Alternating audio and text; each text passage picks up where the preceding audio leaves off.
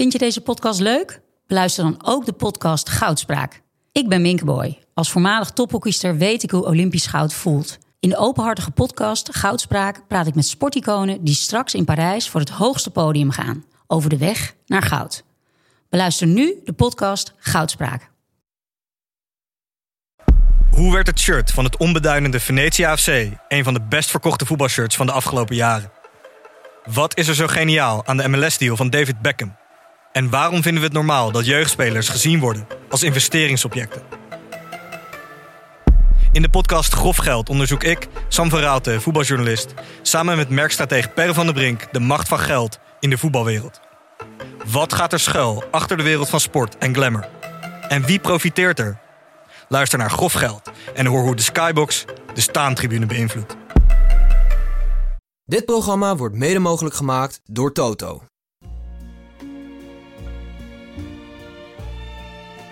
Ik kan niet veel anders dan als maar hopen op het beste. En dit was niet het beste van Des. Het beste en Des is heel vervelend. ging, ging best prima.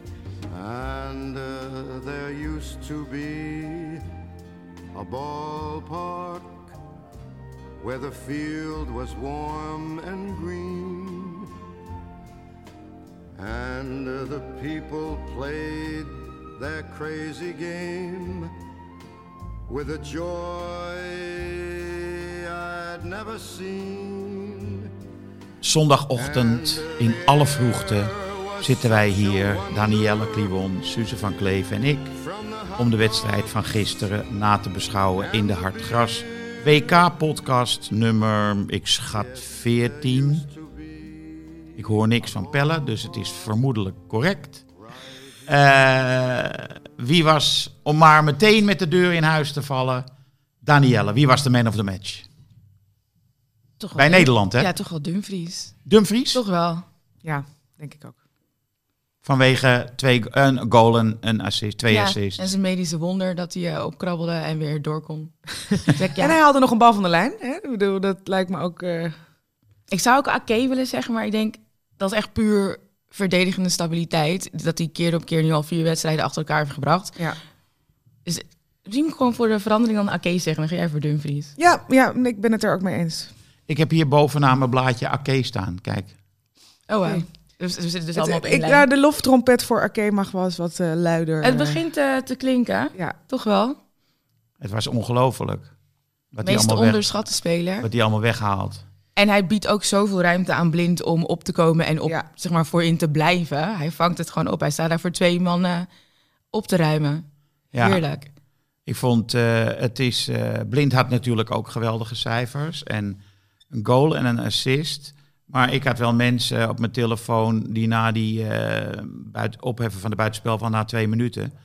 Die echt uit hun dak gingen van woede. En, ehm, maar ik zat erover na te denken. Als je zelf vroeger had gescoord en je had een fout gemaakt, deed die fout ook totaal niet Nee. meer ter zake. Ook niet in je hoofd. Nou, gelukkig maar voor hem, toch? Ik bedoel, hij zag er, eh, vond ik in de interviews daarna ook eh, opgelucht en opgewekt uit. Echt een, grote glimlach eh, die ik al lang niet had gezien eh, bij deze. Ja, en toch gingen ze nog even eh, over kritiek praten en zo na afloop Mhm. van de wedstrijd. Jeroen Stekelenburg. En daar, daar is hij toch niet blij mee, zichtbaar. Maar, eh, Maar ja. ik vond op zich wel dat hij dat goed deed. Want hij zei op een gegeven hij, hij ging daarop eh, in, op in. Hè, Ja. Van dat mensen dat hebben. En dan komt natuurlijk altijd weer de uitspraak dat het in Nederland vaker negatief dan positief. ja, Daar heb ik wel mijn vraagtekens bij. Ik bedoel, ik denk dat we eh, de Nederlandse media en fans in de Champions League jaren eh, Ajax eh, enorm bewierookt hebben. En eh, dat je daar best veel positieve reacties op hebt gehad. Maar goed, prima. En toen vervolgens zei hij ook, en ik denk dat dat ook terecht is, joh, laten we het ook niet zo groot maken. We hebben ook gewoon gewonnen. ja, En laten we het daarover over de wedstrijd hebben. Ja, prima toch? ja. En, eh, Ik vond hem niet ontevreden of sikkeneurig. Nee, hij was Dat niet. ik- Vorige keer was hij sikkeneurig, maar dat was ook wel min of meer logisch na Ja. Qatar. En ehm, nu niet. En hij vulde. eh, hij ging af en toe ook weer een beetje naar binnen het middenveld op. Vond ik ook wel goed. Omdat daar dus tegen Qatar lage ruimtes. En eh, nou ja, goed. Op de BBC zeiden ze. De voorzet van Blind op Dumfries was het signaal van de extra klasse die Nederland heeft. Dat vond ik ze echt wel leuk. Ja. Want eh, ik zat ook na te denken over linksbacks en zo. Er zijn dan echt, ik denk niemand die zo'n bal kan geven. Nee, ja, aan de bal is het toch nog steeds gewoon echt wereldklasse, toch? In Ja. de passing.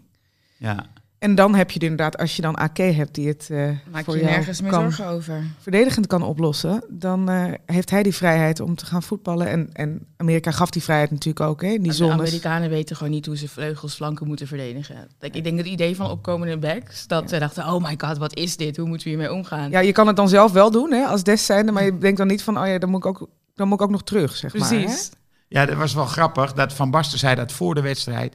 Die zei eigenlijk precies hetzelfde als eh, Guus Hiddink. eh, zaterdagochtend bij eh, eh, NH Sportcafé, waar ik toevallig ook zat. En Renze Berenpoot twitterde dat... ehm Imke Courtois had, Imke had daar een, Courtois eh, had het ja. ook gezegd in een... eh, in een eh, was haar analyse, ja, van daar liggen de kansen. Ja, en het is zo grappig dat iedereen die daar dus een beetje goed naar kijkt... die ziet meteen dat Dest heel kwetsbaar is in zijn rug. Ja. En dat was ook meteen na een kwartier al, kwam Blind al een keer door, hè, Ja. dat hij voorbleef. is toch eigenlijk wel heel vreemd dat zo'n coach daar niet op anticipeert. Nee. Maar misschien heeft hij ook niks anders. Want volgens mij toen Des eruit ging, kwam ik met zijn naam even vergeten, met hetzelfde kapsel als Des. Mhm. Dat was ook niet veel beter. Nee. Ik denk dat best echt zijn beste, wauw, zijn beste optie op die positie was. En ja, ik kan niet veel anders dan als maar hopen op het beste. En dit was niet het beste van Des. Het beste en Des is heel vervelend. Ging, ging best prima. Dest. het ging Dest prima. Ja. Maar eh, zou hij nog een beetje een carrière in de, in de topvoetbal eh, kunnen verwachten, Dest? Ik dacht voor deze wedstrijd van wel, maar... Ja. ik heb hem niet Nou ja, vaak genoeg meer gezien ik- om ik daarover weet te het niet. oordelen. Is het, ik denk dat het dus wel zo'n specifieke speler is, waar je als trainer dan wel een deel van je elftal ook moet, op moet, instellen. Hè? Je hebt, hij heeft ook een uh, nodig die eh, de boel eh, dicht houdt. Nou ja, in dit geval, als Amerika ook met drie centrale verdedigers zou hebben gespeeld, dan heeft Des natuurlijk veel meer ruimte. Kijk, mooi hoe we nu dat 5-3-2 ineens eh, en aan iedereen gaan aanraden. Hè? Ik bedoel, één wedstrijd Ja. in, in die knock-out fase gewonnen. En, ja, eigenlijk zou iedereen eh 5-3-2 moeten spelen. Het is die end all be all. Hele toernooi 5-3-2 moet een verplichting worden. Ja, ja, ja, net als in de NBA, hè.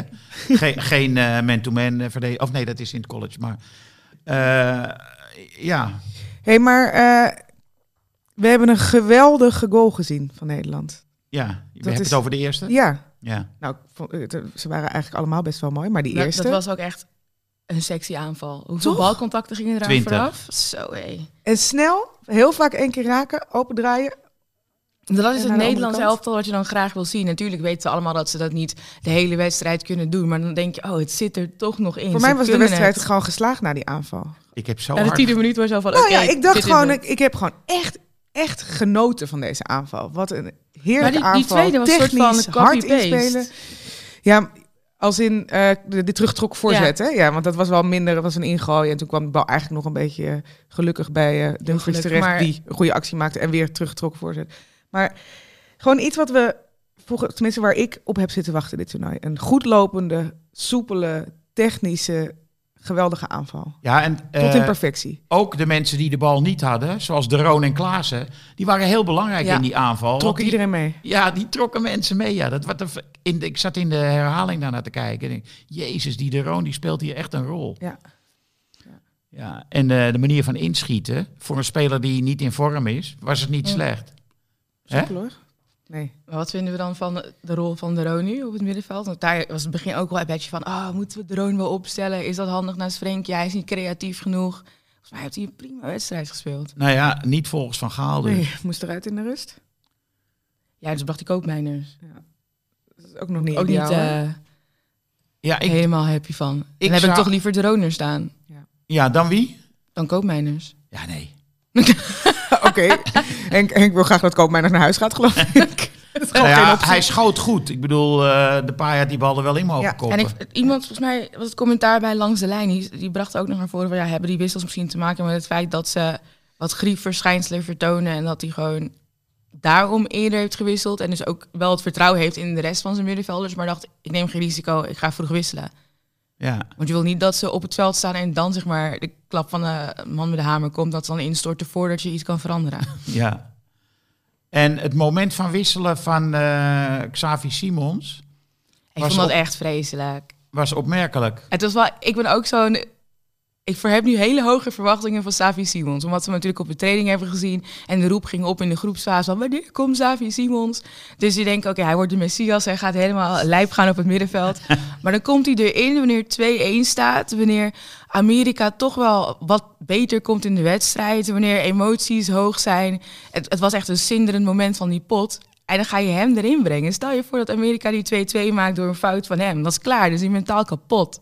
Dus we hadden nog het geluk dat uiteraard onze koning Dumfries gewoon weer opstaat en eh, de 3-1 erin knalt. Maar het had ook heel anders kunnen lopen voor Xavi Simons. Dus ik vond het opmerkelijk moment, hè? Ja. Dat, dat, dat je dan bij die 2-1 eh, en, en na afloop zei van Gaal van ja, nou, nou hebben we tot 3-1, zoiets, weet je wel. Van, dat Nee, is heel normaal. Maar hij- hij wilde hem nee, daarvoor maar Van. Gaal loog. ja, Loog. ja, ja, ja, hij zei, Hij zei, ik bracht hem bij Wacht, 3-1. ja, hij was deed- niet zo. Ja, hij, deed, hij hij haalde zijn schouders op van waar heb je het over? Het was gewoon 3-1 al of zo. En toen, nee, dacht ik, nee. hij stond klaar bij 2-1. Ja. Ja. Ja. Ik, denk wel dus die dat kwam het- heel goed uit, die goal. Maar ik denk wel dat hij kwam toen het 3-1 stond. Maar de bedoeling was om hem drie, vier minuten eerder te brengen. ja, Het deed me gelijk denken aan eh, nadat we dus die keeperswissel hadden. Toen was Van Gaal van ja, het was mijn idee. Ik heb dit top gedaan. En toen we er dus uitgingen met penalties daarna tegen Argentinië. Ja, Toen had hij Huntelaar gewisseld, dus geen wissels meer over. En toen na de pers... van Persie. Oh, van Persie daar. Ja. gaat En dan na de wedstrijd bij de persconferentie, toen vroeg ze hem dus van ja, waarom heb je Krul niet? En toen zei hij ze over die penaltyreeks van ja, het is ook maar een beetje geluk hebben of het is ook gokken. Oh, ja, ja, ja, ja. ja, oké, we gaan het nu wat kleiner maken. Hij kan natuurlijk niet gaan zeggen, ja, het was niet zo handig voor mij om toen Simons te brengen. Dus dit is gewoon mooi lekker afschrijven. bij en zichzelf prima. toe redeneren. En wij geloven dit nu ook allemaal. Van, het was inderdaad 3-1, helemaal gelijk. Zand erover, we hebben het er niet meer over. Ja. En eh, wat vond je, Suus, van zijn invalbeurt? Ehm, nou, ja, ik denk dat er wel behoorlijk wat spanning eh, op die benen stond. Hè. Je, ziet, je ziet dat het een pure voetballer is. Hè. Eerste aanname bij, bij vrij, vrijwel elk balcontact goed. Voortzetting, hmm, hè, Achter de man. Achter de man. Ja. Paasjes achter de man, dat je denkt... eh.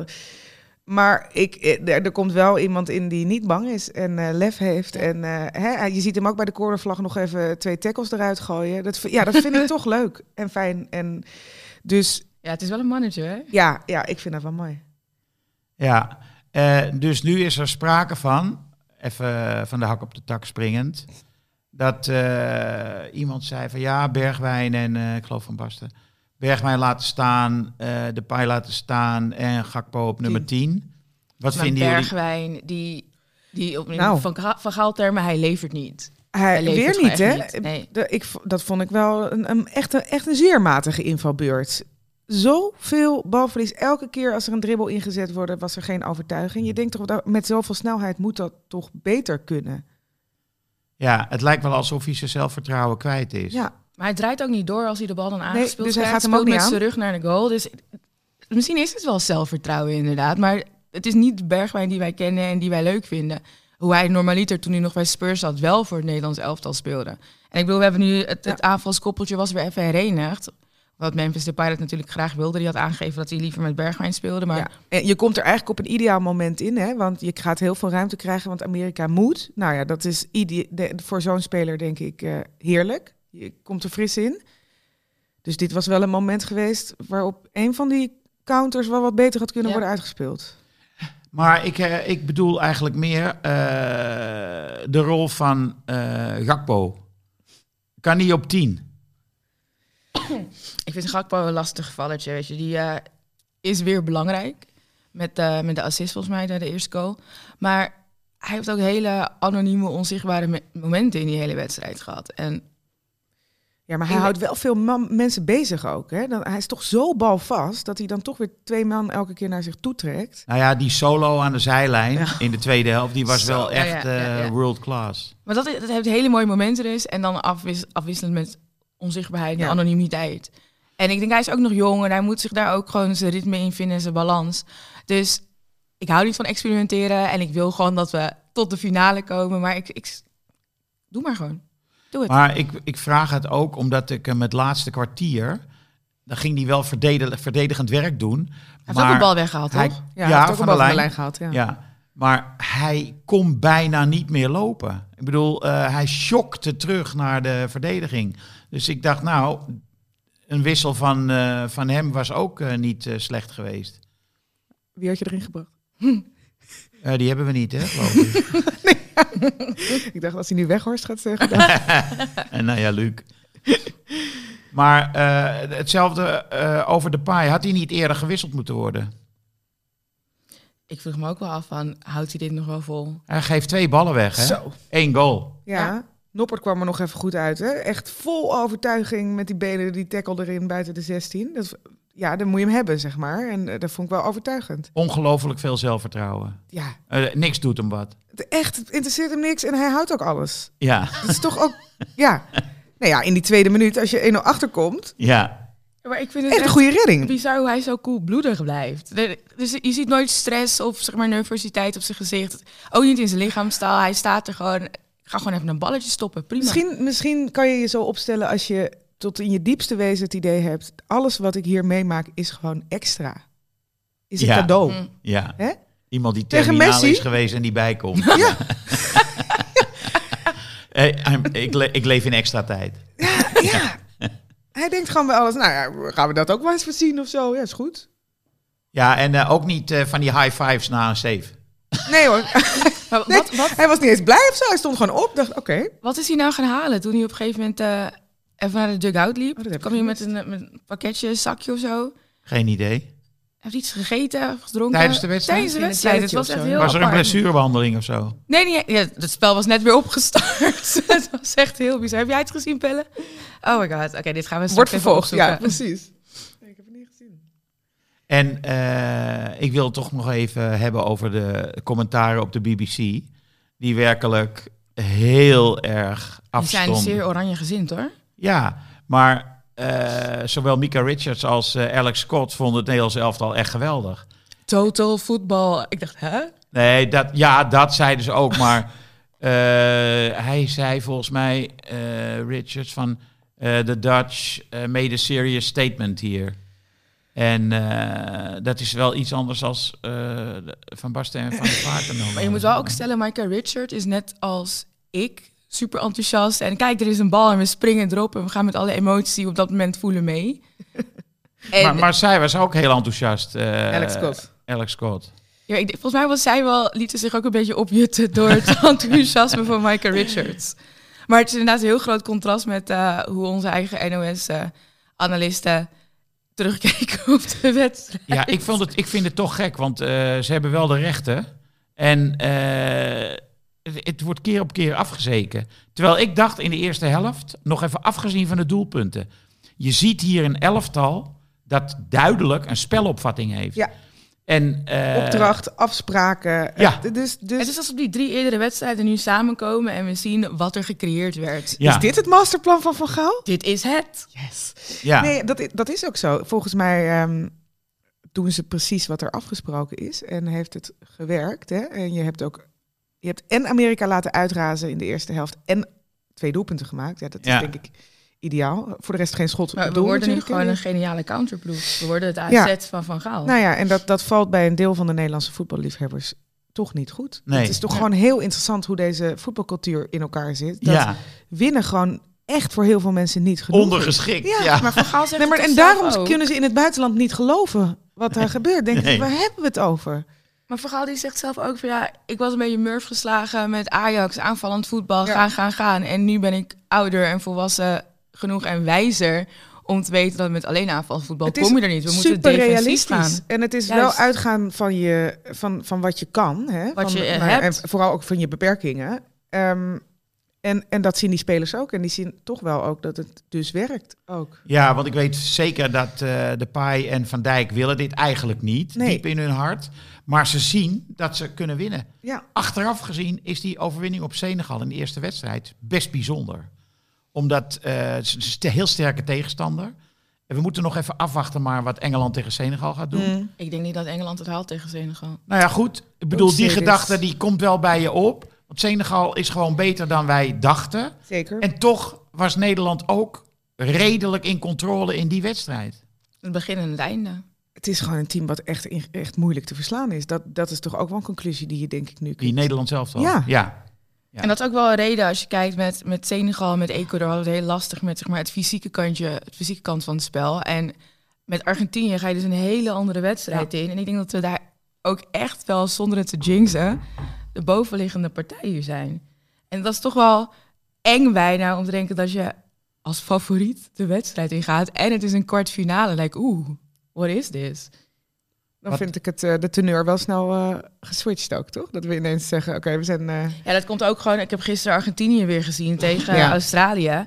En die, ze hebben zoveel defensieve zwakheden. En als zij geen Messi hebben, dan trekken ze het niet uit het vuur. Nee. Het is weer de individuele kwaliteit van Messi die vlak voor rust die 1-0 erin brengt. Je geeft hem een millimeter ruimte, hij knalt Mhm. er een goal uit. Maar als, als Australië met 0-0 de rust in was gegaan, was het een hele andere tweede helft geworden. Dat zag je ook nadat ze die Ja. zeer gelukkige aansluitingstreffer hadden. Toen kwamen ze allemaal naar voren en ze gingen ervoor. En dan switchte, ik ben zijn naam, Scaloni switch, switcht naar een driemans verdediging. Ja. En ze krijgen, geven nog meer ruimte weg dan eigenlijk in de eerste helft. Het is echt... Ik, ik snap dit Argentinië gewoon niet. Want je hebt volgens mij prima spelers, zoveel talent. Alleen, ik, nog steeds heb ik geen wereldkampioen gezien. Ja, ik heb Messi gezien en die is altijd goed. Maar ik heb geen wereldkampioen gezien. Dus ik kan ook niet op deze bandwagon... Ik ben sowieso ietsjes tegen Messi, maar ik kan gewoon niet op deze bandwagon springen. Want dit Argentinië is niet voor mij een titelkandidaat. Nee, Ze ja. hebben te veel zwaktes. Volgens Ja. mij wordt, wordt Argentinië door veel mensen nog steeds als eh, titelkandidaat gezien door de naam. Door het Hè? verleden, net Door, als... het is het grote Ja. voetballand en je kijkt ook naar de namen en je denkt, nou, het is een flink... Nou ja, Lautaro. Martinez is mentaal helemaal kapot door Ja. al die goals die zijn afgekeurd tegen Saudi-Arabië. Volgens Ja. mij gaf Messi hem nog zo'n voorzet. Die, dat Oh, was gewoon een gisteren, ja, Ja. En die gaat er niet in. Die is, die, zijn zelfvertrouwen Zo. is min 10. Ja, ja. echt, eh, Hij is niet, eh, Lautaro Martinez, wordt niet de koning van de dag. nee, dat Wie- kunnen we. Wie wordt dat wel? We hadden Ake Ja, of Dumfries. Ake, Ik vind AK vind ik wel mooi. hij verdient het, ja. Ake. Oké, Ake is koning van de dag. Eh, dan krijgen we natuurlijk, we doen er gewoon twee voorspellingen deze keer. Want eh, kijk, Frankrijk-Polen, maar Engeland-Senegal is waarschijnlijk de interessantere wedstrijd. Gelukkig zijn ze niet tegelijkertijd. Nee. Ik had dat echt die laatste... Dit zeg maar de derde speelronde van de groepsfase. dacht ik echt, het waren allemaal spannende potjes tegelijkertijd. Hoe gaat dit? Nu kunnen we gewoon vol focussen. Let's go. Ja, veel Jij mensen hebben wel ook van de scherm. dubbele, de dubbele schermen. Ja, ja, ja. Ja, jij ook? Ehm, ik heb ehm, eerst met twee schermen gekeken, maar dat vind ik dan toch niet prettig en dus ga ik switchen. Dus ik, ik, ik, ik tap. Ik had toen met eh, Tegenwoordig. België, Kroatië, Canada, Marokko. Was Canada, Marokko? Eh, Marokko won. Dat ja, weet maar ik toen wel. was het dus wit tegen rood en wit tegen rood allebei. Maar op het ene scherm was ik voor de rode poppetjes en het andere scherm was ik voor de witte poppetjes. Dus ik had het echt vol error. Iedere keer van, "Ah, wat gebeurt er? Dus het gaat me niet altijd goed af, die twee schermen, maar ik probeer het wel. Vroeger toen je radio luisterde naar Interlands, had ik enorme problemen na rust om in mijn eh, hoofd de ploegen de andere kant op te laten spelen. Dus eh, ze gaan dus wisselen. en dan was ik echt een kwartier bezig van godverdomme nee, ze spelen van rechts naar links nu. Dus, eh, om dat een beetje onder controle te krijgen. Maar goed, Eh, Frankrijk-Polen. Ja, 4-2. 4-2. Eh, ik zal niet naar de doelpuntenmakers vragen. Ik denk, bij Polen zijn er nog heel veel... Nou, er zijn vijf spelers die voor mij nog kunnen opstaan. Die bij hun clubs gewoon goed presteren en dit WK nog niet zoveel hebben laten zien. En ik denk dat zij ergens in hun achterhoofd ook hebben... Dit wordt waarschijnlijk onze laatste wedstrijd. Laten we gewoon nog alles geven. En dat gaat een hele spannende heen en weer pot opleveren. Maar Of uiteindelijk... ze zeggen net als het Nederlands elftal, nu gaat het toernooi pas beginnen. Dus? Ik denk eh 3-1 Frankrijk. Zielinski, hè, die hebben we nog niet gezien. Die speelt slecht. Ja, ja. Dat moet de verbinding tussen het middenveld en Lewandowski zijn. En Ja. waar is hij? Want hij heeft Lewandowski gescoord, krijgt, krijgt dat geen wel. bal. Nee. Ja. Ik zeg eh 4-1. Engeland-Senegal. 1-2. En ik denk, ik denk ook echt dat het in de laatste minuut van de officiële speeltijd beslist wordt. ja. Huilende. Ja, ik vind Maguire Engeland vind ik echt leuk team. Ze hebben supergoeie aanvallers. Saka is echt een van mijn favorieten dit toernooi. Maar Senegal is lastig, man. Dat zijn echt van die boomstronken die zich Mm. inplanten en dan vervolgens ook nog snel kunnen zijn. En voorin ook nog wel die, die jaar bestaan die het prima kan afmaken. Ik, ik, ik weet ik heb altijd het gevoel dat Senegal onderschat wordt. Het is wel jammer dat Cissé volgens mij ziek is. En die niet, niet langs de zijlijn staat. Dat is ook alweer een extra boost als je met zijn petje en zijn ja. ras daar staat en zijn gouden tand. Like, heerlijke vent. Ik zeg eh 2-1 Engeland. Oké, ik hoop eh, dit voor dus de, gelijkspel. voor de Weet je nog. Spanje-Duitsland 2-1, 2-1, dat werd gelijkspel. Dit wordt een gelijkspel. Dat wordt verlenging. Oh, dank je. Ik zeg 1-1. Daar zijn we. En wie wint in de verlenging? Of penalties. Eh, penalties, ja. penalties, dat moet je Engeland niet aan. Och nee, niet weer. Die hebben er nog even een trauma van. Eh, is die Senegalese keeper? Wie is het ook alweer? Is die goed? Weet ik niet. Dat Mandy. niet. Hè? Mandy. Oh, Mandy! Ja, Zo, die is echt beter dan die, eh, dan die Engelsman. Ah. hmm. Maar eh, heeft natuurlijk niet een topseizoen eh, bij Chelsea. Volgens Nee. mij is hij ook gepasseerd door Kepa. Ja, ja, maar genoeg. nu, volgens mij heeft hij, draait hij nu prima toernooi, toch? Ja, hij draait een prima toernooi. Ja. Zeker. Eh, leg even aan mij uit wat precies provocerende pressie is. Ehm, Weet jij het? Provocerende het is pressie. Provocerende Uiteindelijk eh, inzakken. Ja? Ehm, een team eh, aan de andere kant eh, lekker laten voetballen. En dan wachten en ze uitnodigen totdat ze een fout maken. En dan direct de counter. Het is, het is uiteindelijk gewoon counteren. Het is Catenaccio.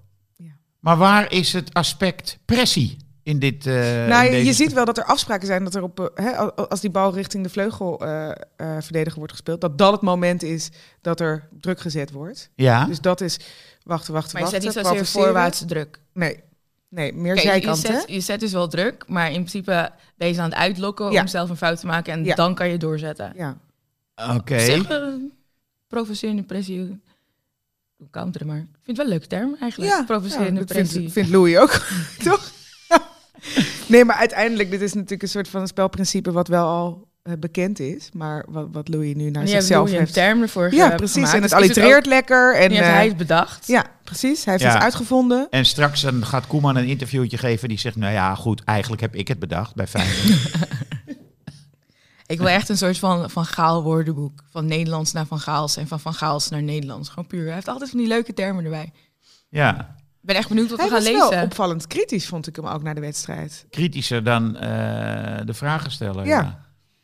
ja, en hij gaf waarschijnlijk misschien toch wel de verkeerde man de schuld, Roon. Want die, die was eh, in, ik meerdere, vond hem echt niet slecht spelen. in meerdere opzichten was die oké, ja. En Klaassen, ja, ik balverlies. Maar als jij een bal keihard aangespeeld krijgt en je hebt twee verdedigers in je nek, is het dan balverlies als die de weg springt? Of is het gewoon kut aangespeeld? Ja, dat speelt ook een rol. Nou ja. Maar het is Eh, wel, ik, ik merk wel eigenlijk op het middenveld dat ik dan denk, hoe zou dit gaan als Wijnaldum er wel bij was? Ja, hè?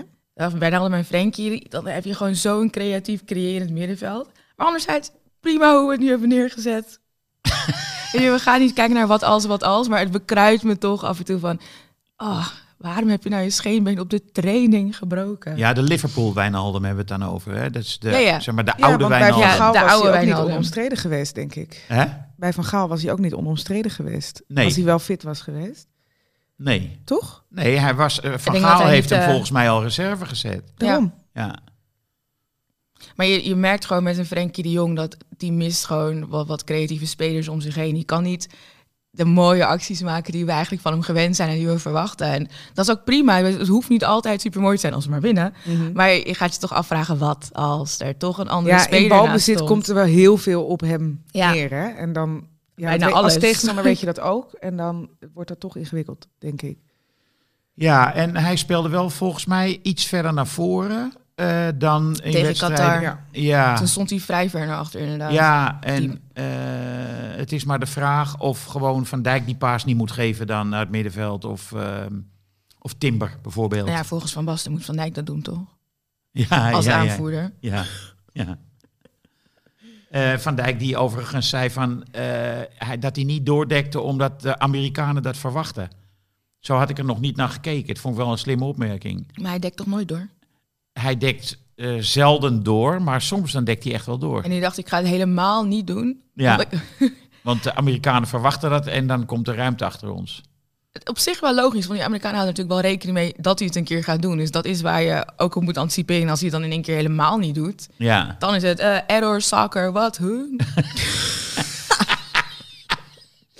Maar hebben jullie na, na, die tien, na die goal in de tiende minuut, zijn jullie op één moment bezorgd geweest? nee. Nee, toch? Ik wel, na de 2-1. Na die 2 Na de Maar toen 1-2. viel hij ook heel snel weer. Dus dat was een bez- Ja, bezorgdheid dat, van een paar dat zijn ook minuutjes. gewoon zeg maar mijn eigen angsten. Ja. Dat ik dan scenario's in mijn hoofd ga maken. En ik, ik ben mezelf gewoon aan Ja, ja dus het is, niet, het is niet heel rationeel bang. Nee. Want ik ook Op daarna basis dacht van die ik, wedstrijd, het spelbeeld.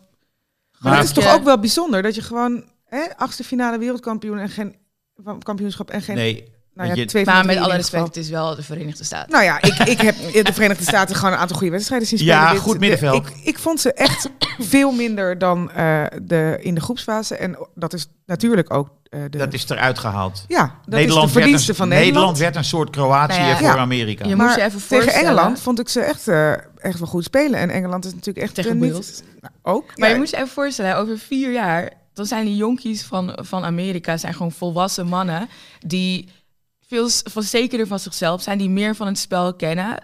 Die zullen echt verder ontwikkeld zijn. Ik denk dat dan de Verenigde Staten wel een hele gedegen tegenstander kan worden. Kan. Nou ja, en de- je moet denk ik ook een trainer hebben die eh, Ja, weet hoe die eh, moet omgaan met dit soort eh, wedstrijden. Want Voor ik denk deze trainer nou ja, het stond toch gewoon niet goed ook Nee. tegen Nee. Nederland. Zeker niet. Hè, Nee. Je, hebt, je hebt eigenlijk. Eerst de- ik, hij Nederland heeft heeft ook zwakke punten, maar die hebben ze totaal niet uitgebuit. Dan, Nee. dan doe je qua spelopvatting denk ik ook iets niet goed. En ik had het me- meer in mijn hoofd van, oké, hij heeft natuurlijk in, in Nederland gewerkt. Ja. Dit wordt lastig, hij gaat het Ja. lastig voor ons neerzetten. En dan denk je, als je dus aan de aftraf verschijnen, je hebt dan die opstelling al gezien, je denkt, hè, staat iedereen wel op de juiste plek? En dan zie je, dit is niet precies hoe ik het zou hebben neergezet als ik eh, jou was geweest. En ik denk dat dat ook gewoon echt nadelig is, eh, heeft uitgepakt. Maar hij heeft dat ook niet gewijzigd Nee. of zo. Nee.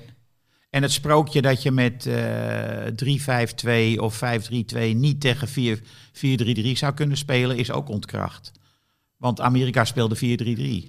Ja, maar Van Gaal wil ook juist, hè, maar hij zegt zelf ook, eh anders 5-3-2 tegen 5-3-2 wordt een schaakwedstrijd. Ja, dat wordt dan systeem systeem. Ja, Maar, maar er waren ook mensen die zeiden, ja, je kan met dit eh, systeem van ons heel moeilijk tegen 4-3-3 spelen, maar dat is gewoon klets.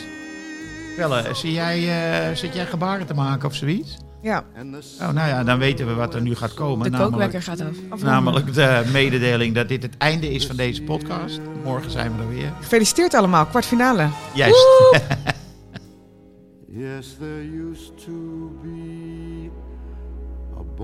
De feestdagen komen eraan.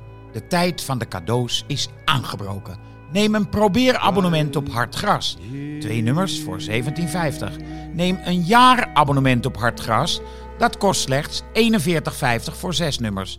En je kan ook nog eens een keer een digitaal abonnement nemen voor 25 euro per jaar. Het hele gezin kan mee profiteren. Ga naar hartgras.nl en druk op één knop en je bent abonnee. Dit programma werd mede mogelijk gemaakt door Toto.